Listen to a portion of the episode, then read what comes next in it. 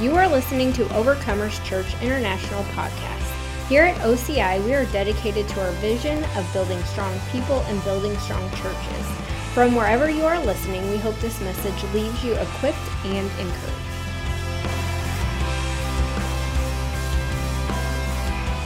The Lord, uh, I had a whole message planned out, and then He told me we're going to do something different, and uh, I'm going to share on something different. And I, I just kept, kept hearing about the Lord and, and provision and the Lord providing for us and us knowing that He is our provider. And we might know that in terms of like, oh, yeah, we know that God's our provider, but do we know it on a personal level? Because He's not just. He's not just the, the, the creator, the provider, but he's your father, the provider. And there's a big difference between how we relate to him on those levels. And, you know, as the creator, he created the whole world that we live in. And, uh, you know, there are some people, like agnostics, kind of uh, have a view of like, well, it was possibly or maybe or probably created by someone or something greater than us, but he doesn't really have any anything to do with my life.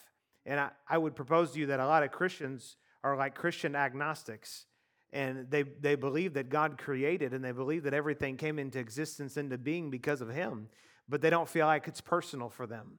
I'm here to tell you that God is a personal God. He personally relates to us. And the whole idea uh, behind what Jesus did was to provide a way for us to have a relationship with Him through being sons and daughters of Him, not just being His creation not just being his creation. And I would say this that before Adam and Eve uh, sinned, before the, the fall came, that they had a pretty good understanding of this. I would say that they probably lived in a perfect understanding of this. But as soon as they fell, the image of them became more real than the image of God their Father. And this is why they turned and they went and hid themselves because they couldn't stand the sight of their own issues. And so when Jesus came, it says that he was the firstborn among many brethren. And what that means is that Jesus was raised from the dead. And so, in the same likeness, all of us would be raised from the dead out of our old stuff. And the goal is, isn't that we just get saved, but it's we realize how saved we are. Because once we get an understanding of what we've stepped into, what we've become an, had an inheritance in, and what we have an inheritance in, it changes the way that we relate to the Lord. So we don't relate to them, or we shouldn't relate to them based off of who we used to be, but it's on who we are now. And I had this discussion recently with some um, dear brothers in the Lord about Ash Wednesday because uh, unfortunately I was completely ignorant of what it meant. I didn't grow up having any understanding about it, and uh, it wasn't something we did as a family. I didn't do it in any churches, and you know the whole ash on the forehead. And so, uh, just in ignorance, but wanting to know, I said, "What does this mean?" And they proceeded to instruct me on what it meant. And the basis of what I could conclude is that uh, it was a, a, recognition of our, uh, of our natural self and of the fact that we are sinful, but there was still a grabbing a hold of, from what I could hear, of us still being sinners. But I've got news for you. You and I, once we put our trust in Christ, we are no longer sinners anymore. We are saved by grace. We have been justified, set apart, made right, and are placed in the family of God. Do we still sin? Yeah. I think everybody could attest to that, that we still miss the mark from time to time. And praise God, the more mature we get in our relationship with the Lord, the hope is, is that it's farther and few between the times that we sin, that we miss it, and that we miss the mark. But you know, you didn't become a sinner because you sinned.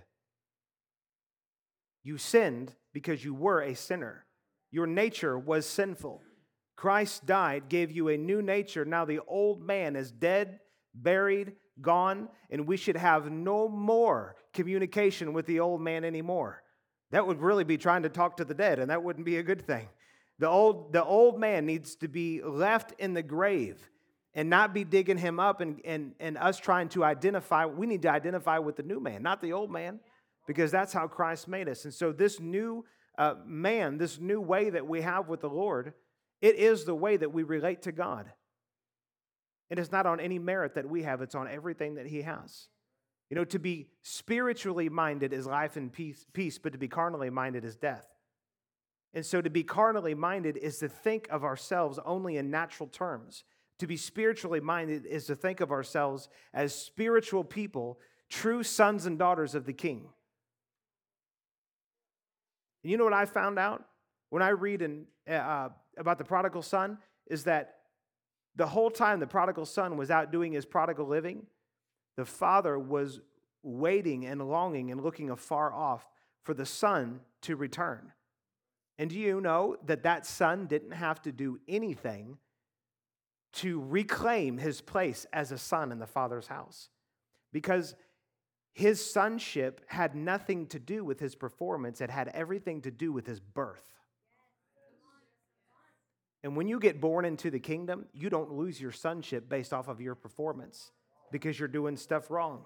If you're doing stuff wrong, you're going to find yourself living with the pigs. Don't do stuff wrong, it's not good for you. It doesn't look good on you. But even if you have, it doesn't change your position with the Lord. To be spiritually minded is to identify with who we are now in Christ. To be carnally minded is to identify with the way things used to be. One of the biggest lies that the enemy has, uh, has perpetrated on the body of Christ is that, in one way it could be phrased, is that we're an old sinner saved by grace. I am not an old sinner saved by grace. I am saved by grace and I am a new man. Because if you're still an old sinner, you haven't been saved by grace. Let's go to Romans chapter 8 and let me show you a couple things. And then we're going to go to Luke chapter 11. And I gave um, the guys back there about 15 Bible verses for the other lesson. And then I didn't not going to do anything to do with that right now. We're going to do that a different time. So Romans chapter 8 and I'm going to do my best to keep this very concise uh, for time's sake, uh, but also I'm going to try to keep my reading uh, precise. But one of the most challenging things that I um, that I encounter with trying to bring about truths is that oftentimes that we will uh, look at just certain portions of Scripture and develop doctrine out of one or two verses. And context, I say this all the time context is king. You have to understand things in their context. Otherwise, you know, if you have context and you take uh, the text out of context, all you're left with is a con. And so, if you take any part of the text out of context, the enemy has conned you for what the Lord's original intent of what that verse is talking about. Let's look at Romans chapter 8. And we're going to look at verses 1 and 2 here. Oh my God, this is also good. I don't really know how to read just a few verses, but I am going to do it. I'm going to stay disciplined in Jesus' name and just read a few. Romans chapter 8 and verse 1 and 2, it says, There is therefore now no condemnation to those who are in Christ Jesus. Can I get a big amen? amen? Now, understand something. This is on the heels of what has been known, or I have known, to be one of the most confusing passages in the entire Bible. If you go back and read Romans chapter 7, it looks like Paul was a nutcase because he said, The things that I want to do, I don't do. The things that I don't want to do, I do. Oh, wretched man that I am, who will save me from this body of sin? And so that's largely been taken to say and to have this idea of like, well, we just can't help it. The things that we want to do, we don't end up doing. And the things that we, you know, we just can't ever get it right. And people have used that and be like, I'm just like the Apostle Paul. That's not what he was, what he was saying. The point he was making in Romans chapter 7 is that it is impossible in your natural ability to live the life that God has called us to live in Christ Jesus. You cannot do it. And if you have a focus on your natural ability, it will ruin you from your faith and trust in the way that Christ has made you because you'll only be looking at your ability, your performance in the natural, and not trusting in the Spirit and who He has truly made you. So it says, There is therefore now no condemnation for those who are in Christ Jesus. Now, if you're reading the nearly inspired version, and I, should, I shouldn't say that, I do like the NIV, it's got some good stuff. However, they omit the next phrase, which is incorrect, and they shouldn't have done that. The next phrase, phrase says, Who do not walk according to the flesh, but according to the Spirit. Because here's the deal is that scripture's parallel. And it says that there is no condemnation for those who are in Christ Jesus who walk according to the Spirit and not according to the flesh. So it's parallel. The, the opposite is also true that if you walk according to the flesh, then there is condemnation, even for those who are in Christ Jesus. You know why? Because your flesh will always condemn you and tell you that you're not doing good enough. Remember, this is on the heels of Romans chapter 7, where he said, The things I want to do, I don't do. And the things that I don't want to do, those are the things that I end up doing. He was talking about an operation and a life that was manifesting and deriving and foundationally was in the works of the flesh. And most of the time, when people think about the works of the flesh, they think about sinful things. And it can include that.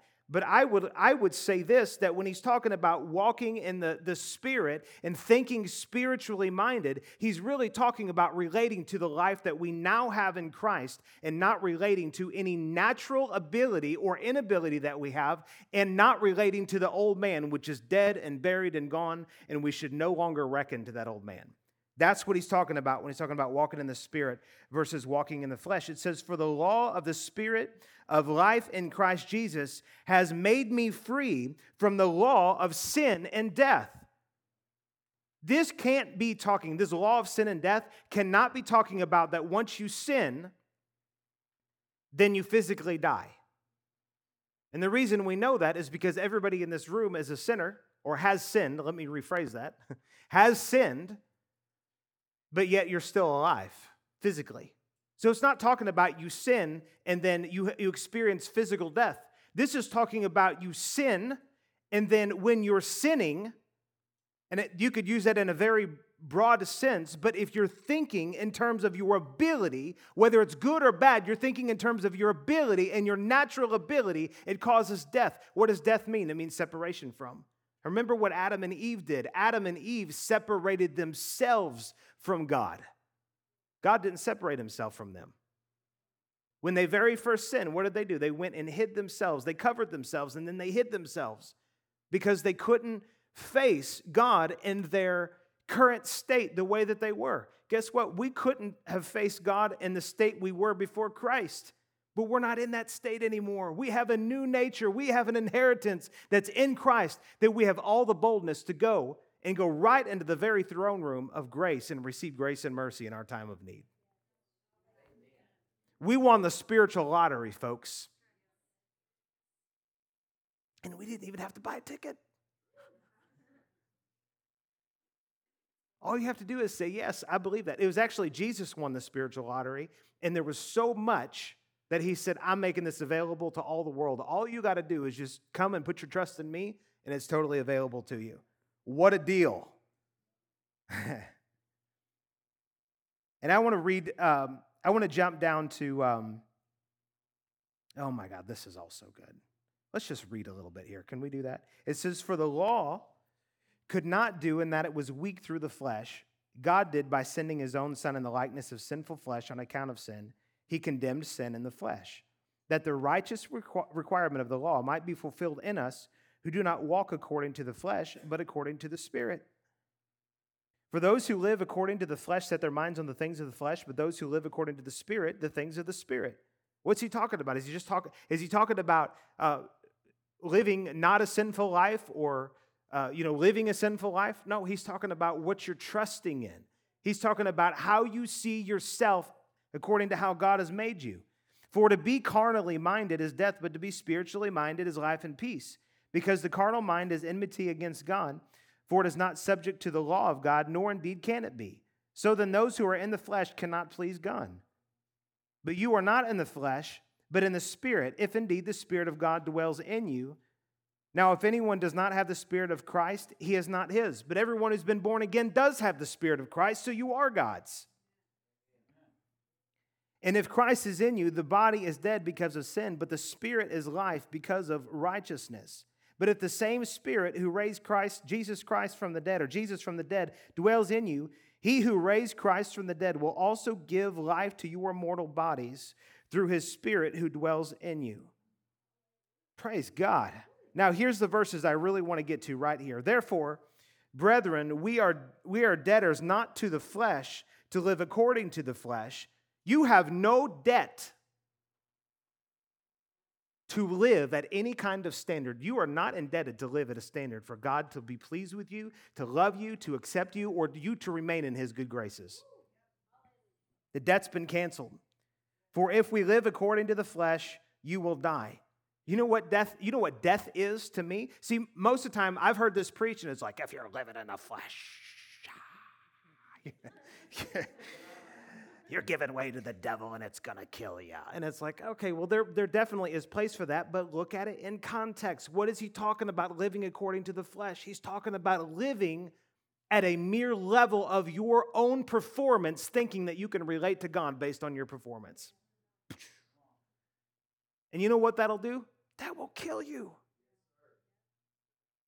I lived for years feeling like I, I couldn't do this and I had to do this and I needed to look this way and I had to think this way. And it was this huge performance weight on me that made me want to throw in the towel every single day. And then when I got a hold of grace, or better put, when grace got a hold of me, it caused me to go to the Lord and say, you know what, Jesus, I'm done with the performance thing. I'm done walking in the flesh and I'm going to walk in the spirit because in the spirit, for those who walk in the Spirit, who are in Christ Jesus, there's no condemnation. I don't live condemned. I don't believe in living condemned. Living in condemnation is antichrist. You know you want to know what the spirit of antichrist does? Will cause you to live in condemnation. It will make you feel like you can never measure up.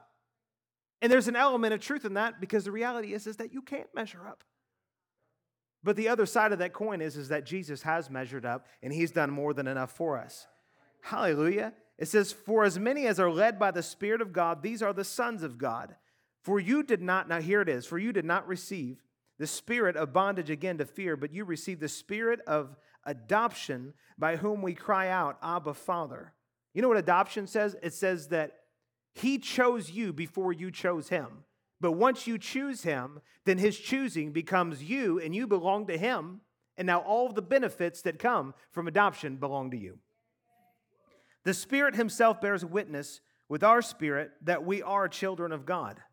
If you're having any kind of uh, quote, bearing witness on the inside of you that you don't belong to the Lord, it's a false spirit, it's a wrong spirit, it's not accurate. And if, it's, if it has anything to do with your performance, you can go ahead and write Ichabod over that, which means the glory has departed. There is no glory in our performance, there's only glory in Jesus' performance. Now, listen to this. And it says, And if children, then heirs, heirs of God and joint heirs with Christ, if indeed we suffer with him, that we also may be glorified together. And the suffering is talking about just coming to the end of yourself, it's dying to yourself. But notice this it says that if we are heirs, then we are joint heirs with Christ. Do you know you can have an inheritance that would come to you, just say in the natural, and you could have a and I don't know, there could be different reasons why people might do this, but if you had a parent that said, I want, you know, you got a million dollars and I want, you know, you got three kids and I want one of the kids to have 500,000 and I want one of the kids to have 400,000 and then I want one of them to have 100,000. So if that was the case, they would all be heirs, but they wouldn't be joint heirs. They would just be heirs. They would receive some kind of an inheritance. But a joint heir would look like this I have three kids, and every single asset that I have all goes to all of the kids equally. But here's the deal I've got a million dollars, and they all get a million dollars. That doesn't make sense, does it? Sometimes in the spirit, things just don't make sense. How is it that we have all the same benefits that Jesus had? I don't know, but we do. You know why? Because we are a joint heir, which means every single thing that Jesus has, we also have. Now, I want to show you something. Go to Luke chapter 1. And man, the Lord was just really bringing this home to me uh, last night and this morning. Go to, Luke, excuse me, Luke chapter 11. I think I said Luke 1, Luke chapter 11. Let me tell you something that the Lord shared with me. As far as a, a child of God is concerned, an immature mentality would lead to only going to God to get our needs met. So if someone is just immature and they're thinking in their relationship with the Lord, they would only go to the Lord to get their needs met. And that's not bad to go to the Lord to get your needs met, but if that's the only reason, then that would be immature because we should just go to the Lord just because He's good. I love it when my kids come to me and say, Dad, I need something. And I'm like, thank God they came to me. But I really, really love it when they come to me and say, let's play a card game or let's go fishing or let's just hang out. Amen? There's something about as children get old, older and they become more mature that they just become, they're there just to be with you and they don't need anything from you. So to only stay in a place of going to the Lord to get something would be a place of immaturity. But listen to this an orphan mentality would lead to never going to God to get our needs met. See, you don't you cannot be orphaned but still think like an orphan. Whenever the uh, communism fell in Russia, which I would question whether it really fell, but anyways, uh, whenever it fell, and it did on some level, uh, was it 1989.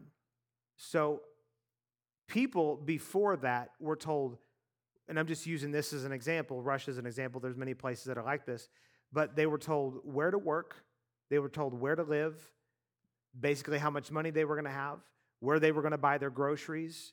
All of those things were predetermined for them. And then what happened is that when communism fell on the other side of that, the people were free, but they didn't know how to buy groceries. They didn't know how to get a job.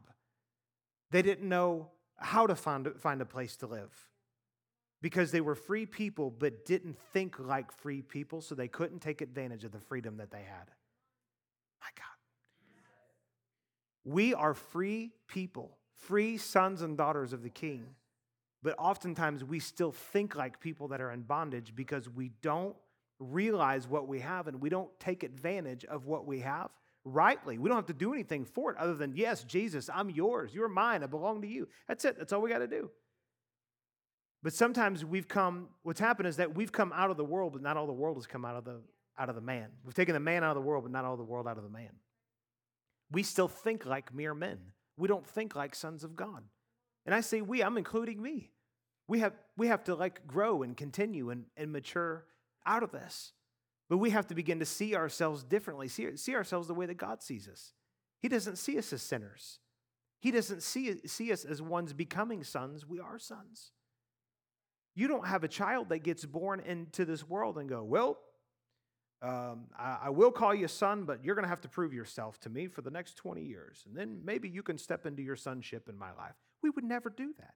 But yet, sometimes when it comes to our relationship with the Lord, we feel like we really don't have it all available to us because we haven't proven ourselves well enough. Jesus proved it all for us. He did it all for us. He was the firstborn among many brethren. And then it says that we are his, we have the same inheritance. We are joint heirs with him. Incredible. Look at this. And the Lord was really driving this home to me in Luke chapter 11. And I want to read in verse 1 and read a few verses. Are you all with me?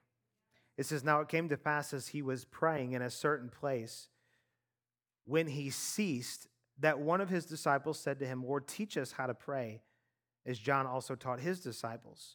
So he said to them, When you pray, say. Now I like to compare scripture with scripture. Uh, Matthew chapter 6 has the same instance or the same recording.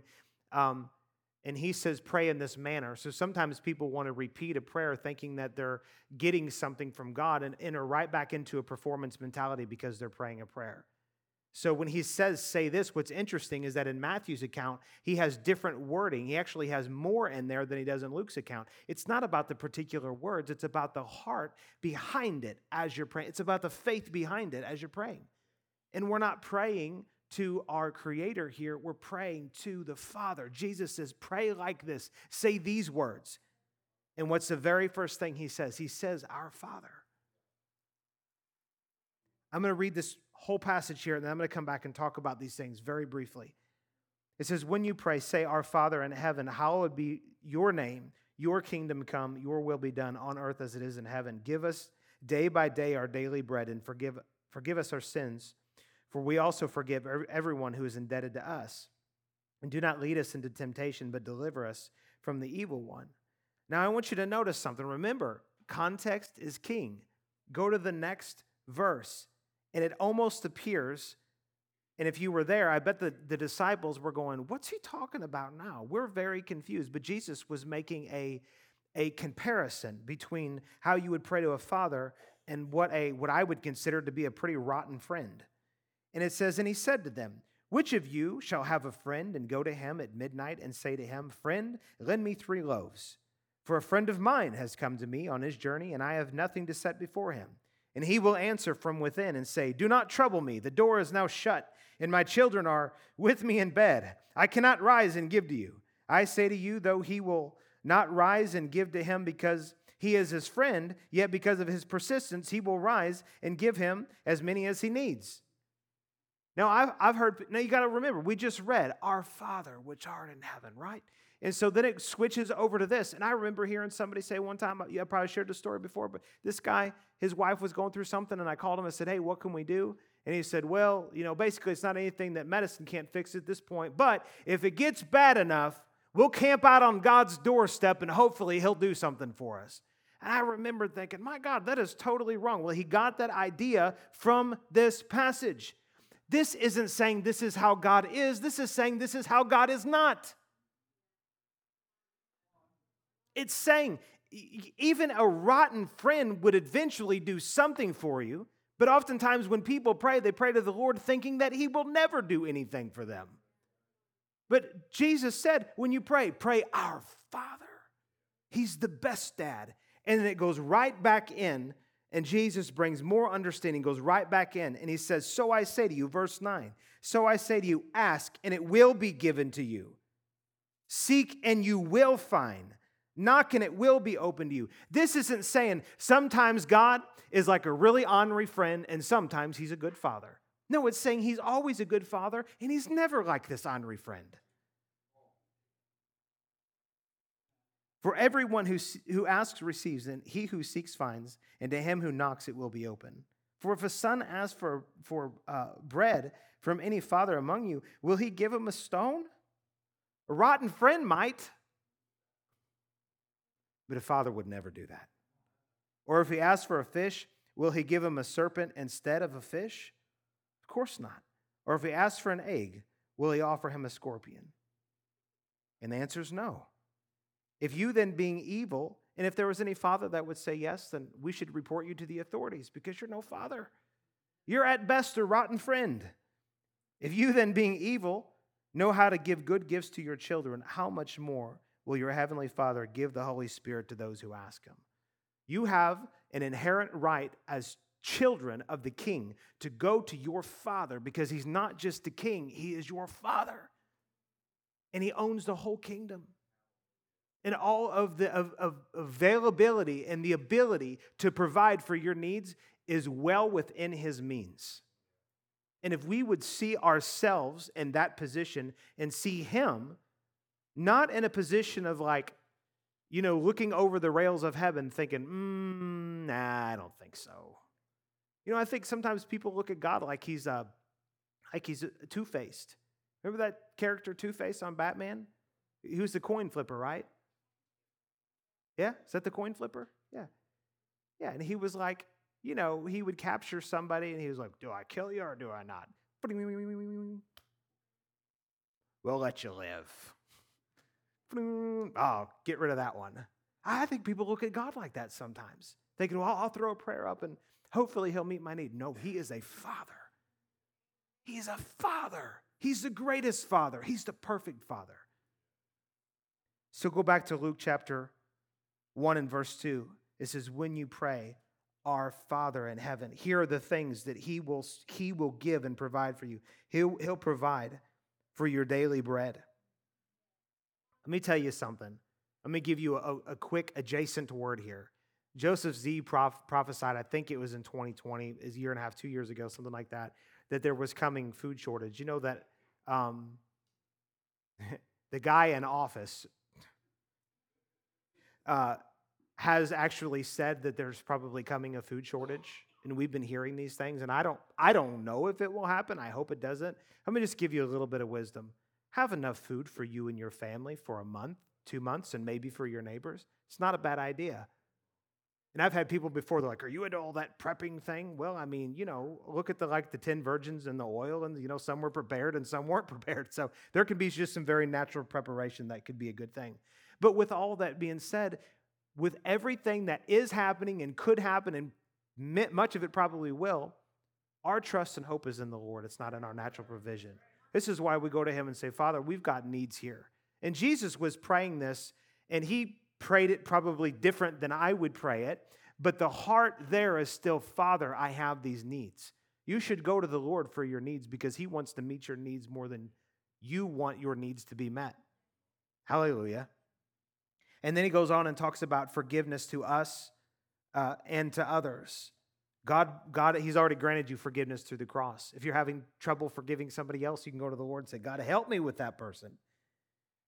And, and I love these last two things here freedom from temptation or to be delivered from temptation. You know, temptation will come. And uh, actually, the cross doesn't promise that we won't have temptation, but it does promise the strength to overcome or to surpass or to run or to flee from temptation.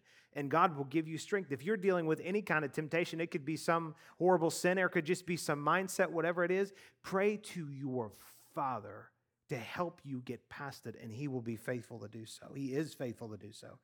And the last thing here, which is really one of the first things He prayed here, is He said, um, on earth as it is in heaven. And really, what we should be praying is that heaven's agenda is in manifestation.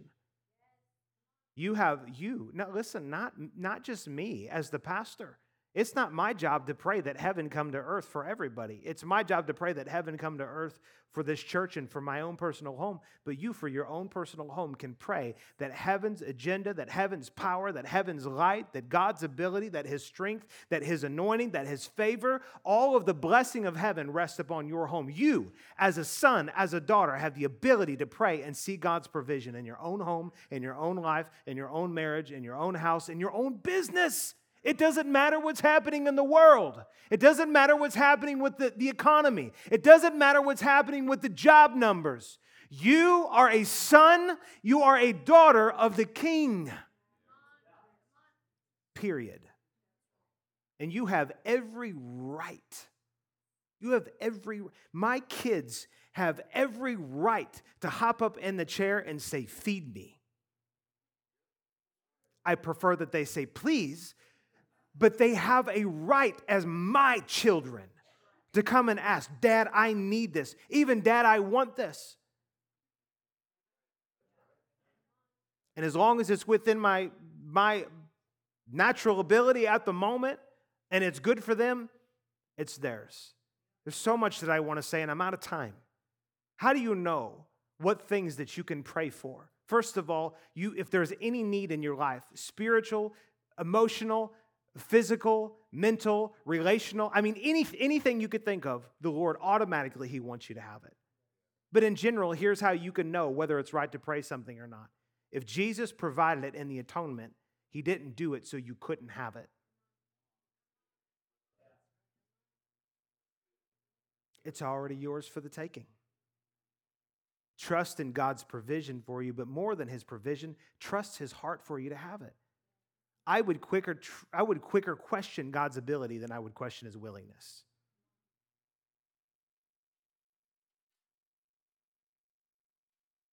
You say, You don't think God can do it? Of course he can do it. He's God.